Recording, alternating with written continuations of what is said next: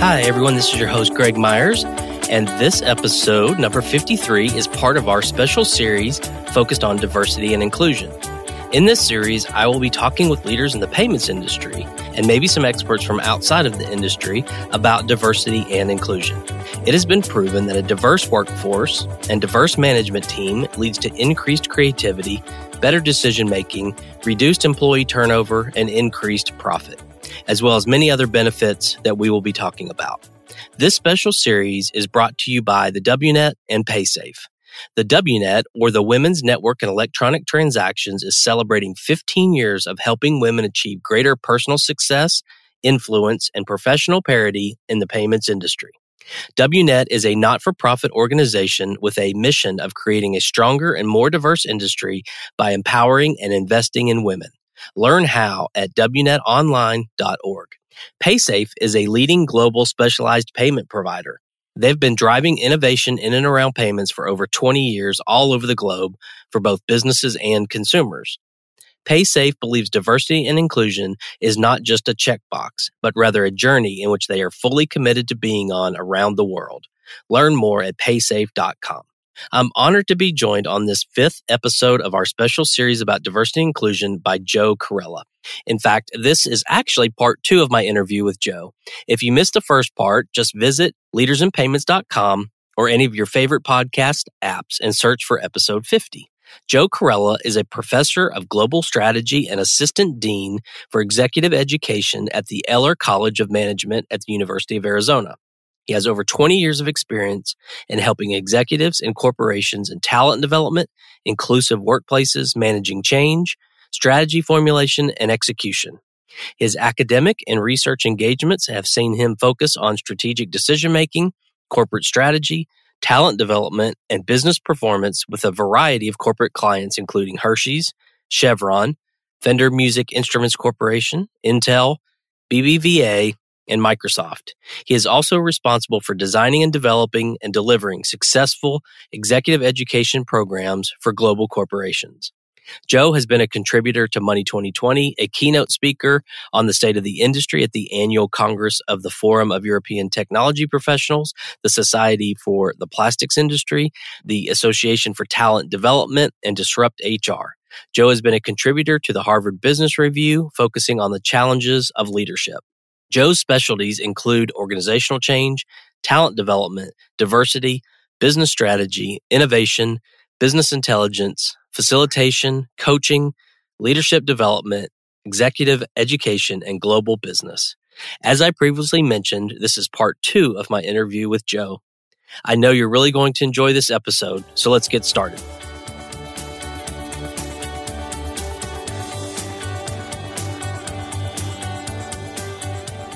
This is another area that in this diversity and inclusion series that we're doing that I like to ask about because I think people can really understand or kind of it resonates is that you have sort of within any organization the executive level and then kind of mid management level the people who are you know have the teams and then you have the new hires through you know the hiring process. So how do these biases and all this tie into diversity and inclusion, how would you talk about like those three distinct groups? Oh, that's great. Each group, and uh, I was kind of referring to the fact that according to where we are at in life, we may be experiencing different biases. One of the most recent pieces of research that I've done is around both seniority level that one has in the organization as well as the functions and work that need to be done in those organizations and where are the more likely biases that emerge according to the type of work that needs to get done. So at the executive level, for example, one of the most common biases that I see is confirmation bias. If you think about it, an executive has spent probably 20, 30, 40 years of experience and has seen a lot. And it's natural for that person to try and use all that expertise to their advantage. In some instances, it almost becomes like a gut feeling as opposed to something that they are especially aware of. It becomes so much part of who they are that making decisions based on the experiences that they have becomes second nature. That's all really good. And you don't want to discount all that knowledge. But where confirmation biases can trick us and uh, trip us is whenever we're confronted with turbulent situations or new situations, and we're trying to apply essentially the same filter, the same lens that we've used in the past.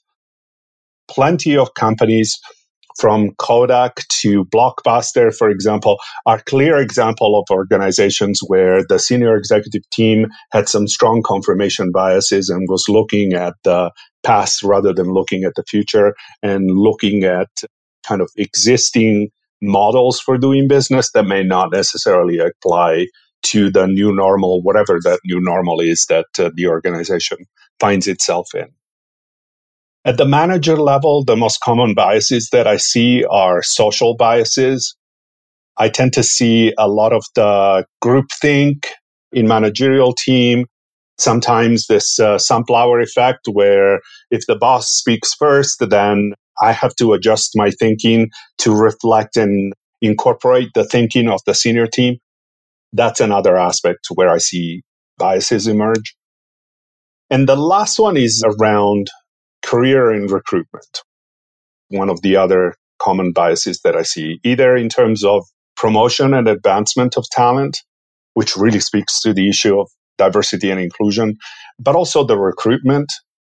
What I see happening a lot is the affinity bias, where I will be looking for people who are like me, that have similar experiences to mine, because I know that I will be more comfortable in working with them. I know that they will be a better fit because I recognize and see them in myself.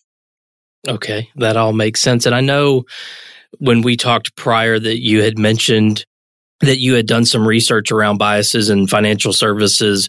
Can you tell us a little bit about that research, maybe compared to other industries? How do we do? You know, some things like that would be great.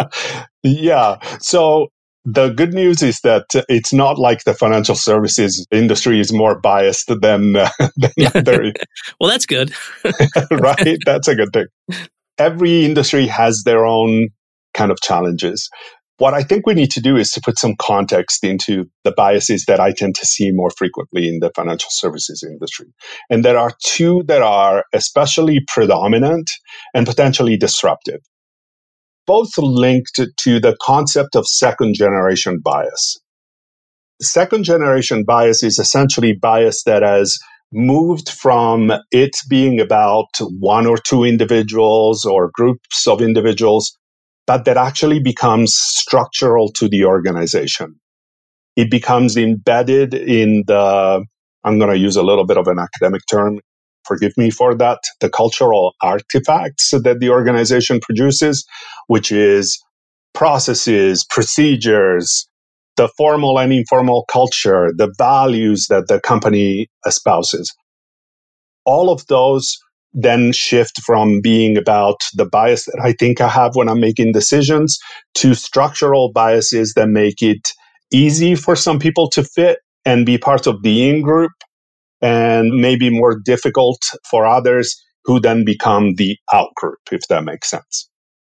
The two major biases that I see are a technology bias, which I will talk about, and affinity bias that I can also kind of give you a little bit of a perspective. And I think that I can make those come to life with a couple of examples, if I may. Sure. I'll explain first. So, technology bias is whenever we think that we are getting rid of uh, bias by allowing technology to do the decision making work for us.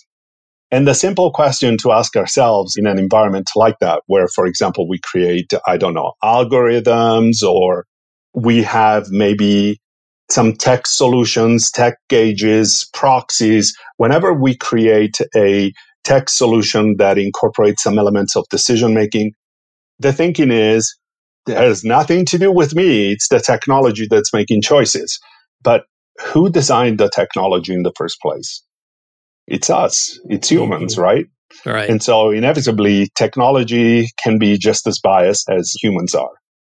One example that's been in the news quite a bit last fall is the Apple card, the credit card that Apple launched. A few couples started to, so husband and wife started to apply for the credit card. And by the way, one of those couples was Steve Wozniak and his wife, Steve Wozniak, the Apple co founder. And what they found was that their female partners were given much lower credit limits, even though they were sharing assets. In some instances, the wives had even higher credit scores than their uh, husbands did. So this big brouhaha kind of emerged with people saying, what's wrong? And uh, at Apple, no one seemed able to describe what was going on they finally come out and said, "Oh well, there is an algorithm that makes the decision. It's not us." and uh, when asked when asked about the algorithm, the Apple people couldn't really explain it because guess what? The people that had created the algorithm were the people at Goldman Sachs, the issuing bank for uh, the Apple Card. And uh, the response from Goldman Sachs initially wasn't especially strong in the sense that they said that there wasn't any gender bias in the algorithm, but they couldn't explain why. They just said, we have designed this algorithm to be gender bias free, and so there isn't any. When they were sort of challenged a little bit more, what they said was, and I quote, the algorithm has been vetted for potential bias by a third party. Moreover, it doesn't even use gender as an input. and the subtext of that was how could the bank discriminate if no one ever tells it which customers are women and which are men? Their explanation is misleading on many levels. For one thing, it's impossible to filter out for uh, all of the biases that are out there we just can't. We're human beings.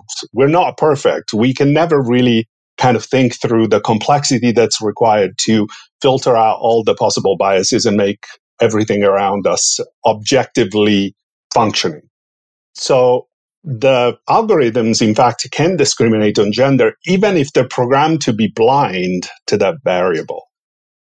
If you think about it, you don't have to create an exact correlation between a certain bias and the data that you collect. You can have a correlation in the same way that, for example, street address is often a proxy for race. So previous purchases point, for example, to gender choices. And it just doesn't provide what I would consider to be the right response. And the fact that they are saying, here's why it's also misleading. The fact that they're saying we don't capture their information, therefore we are being blind to gender makes it in fact harder for a company to detect, prevent, and reverse bias on exactly the variable that they are trying to pretend that they're blind to, if that makes sense. Yeah, makes sense.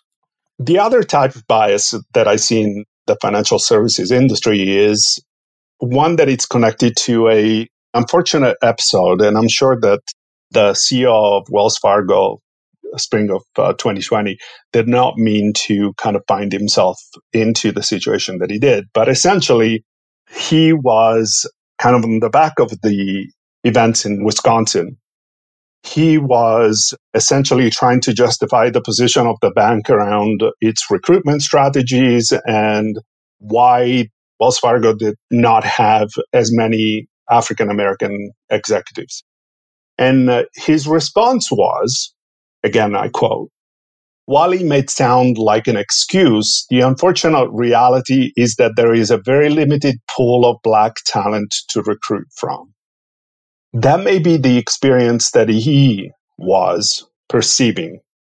And that's the part around bias that we need to be careful but it's not necessarily the experience of the many senior executives, African American executives that have applied for jobs at Wells Fargo or that have not been successfully promoted that question why that is the case.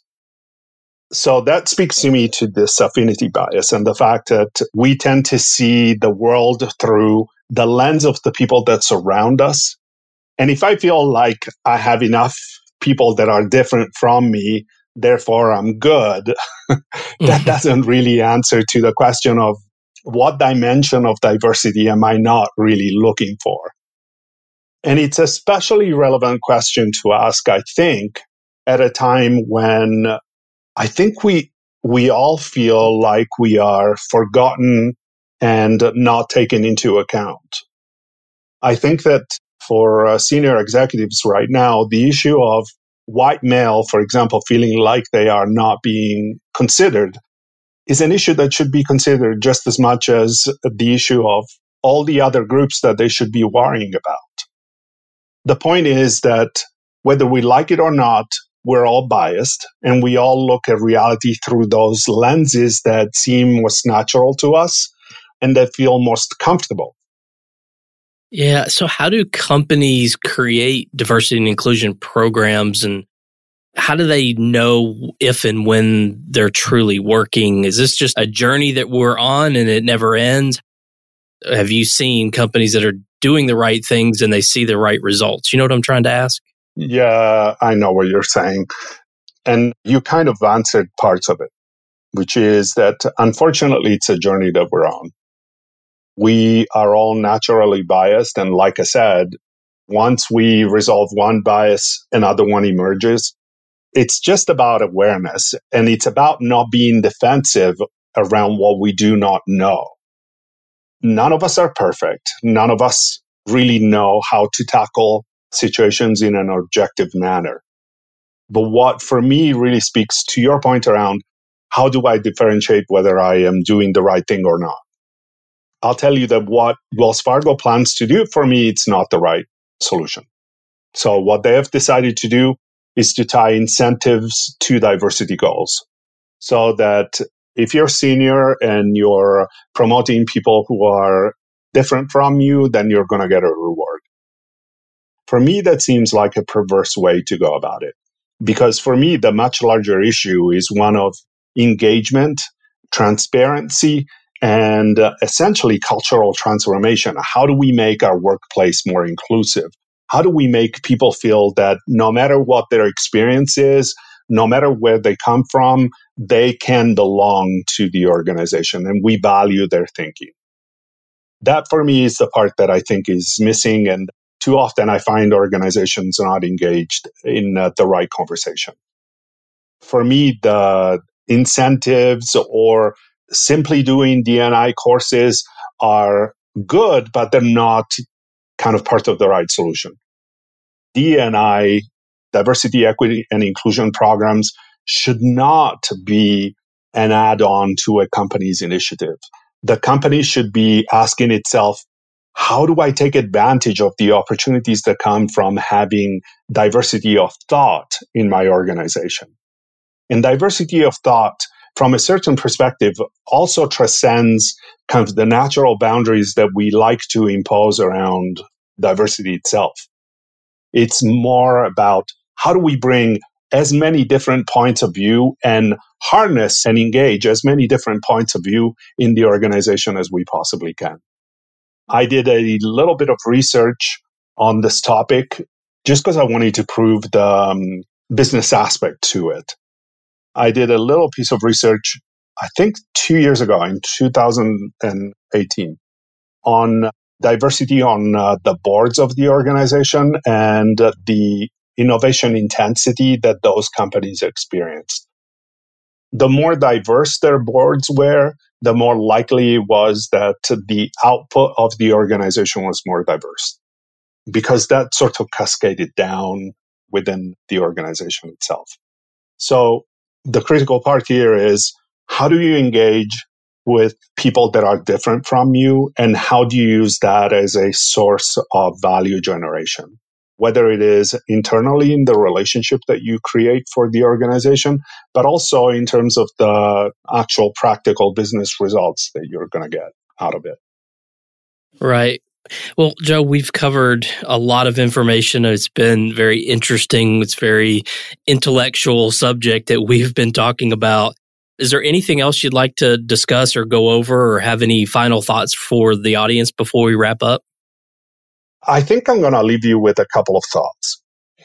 One is if you've done the little exercise that Greg and I did on the circle of trust, and you feel a little bit uncomfortable because the people around you are very similar to you and you don't have enough diversity, or to the other extreme of it, if you've listened to this podcast and thought, mm, no, I'm good, you know, I know what I'm doing, I have the right people on my team, and I think we've got uh, DNI covered because I have a, a chief diversity officer that I can ask questions to.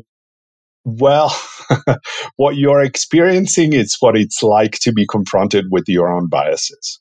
So, my suggestion is don't run away and be concerned with them. Seek opinions that are different than yours so that you can test your uh, supposed objectivity or the panic that this this mm-hmm. podcast may have stricken in you and know that like everyone else we all suffer from biases. We all in that sense live in glass houses so throwing rock at others it's not a good idea.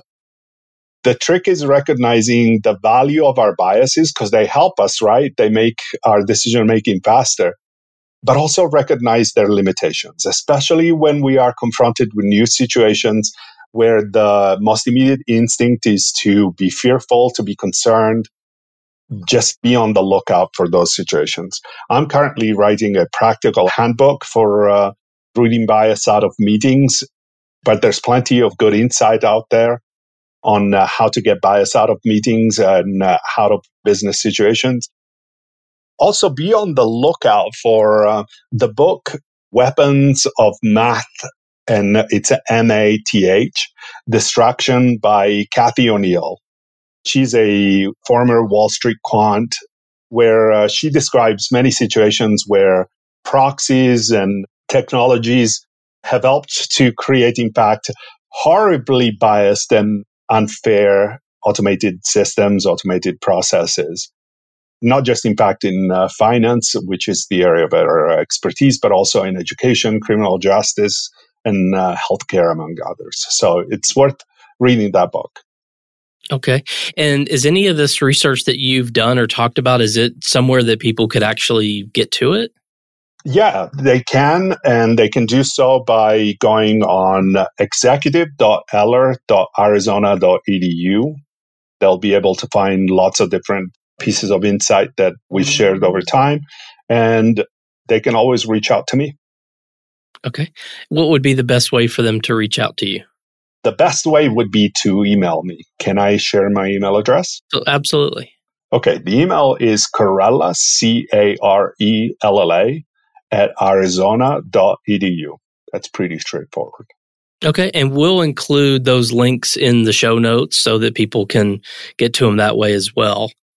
Joe, thank you so much for being on the show today. I really appreciate all your insights on this important topic. And thank you again for your time. Hey, thank you, Greg. And to your listeners, be on the lookout for your biases. They're always there. yes, they are. Thank you so much, Joe. thank you, Greg. That was Joe Carella, Professor of Global Strategy and the Assistant Dean for Executive Education at the Eller College of Management at the University of Arizona. This wraps up my two part series with Joe. We will be back with our diversity inclusion series after the new year, with the next special episode on January the 7th. We wouldn't be able to bring you this special series without the support of our sponsors, the WNet and PaySafe. Searching for a new job in the new year? Preparing for your next career move? WNet's Career Center helps you get control of your professional development with career tools and advanced job searches. It's free to all job seekers. Just go to WNetOnline.org and select the Job Board and Career Development under the Programs tab. WNet wishes you health, happiness, and success in 2021. And PaySafe invites you to learn more about PaySafe, their offerings, international culture, and unique team by visiting paysafe.com. Learn more about the entire diversity inclusion series at leadersinpayments.com.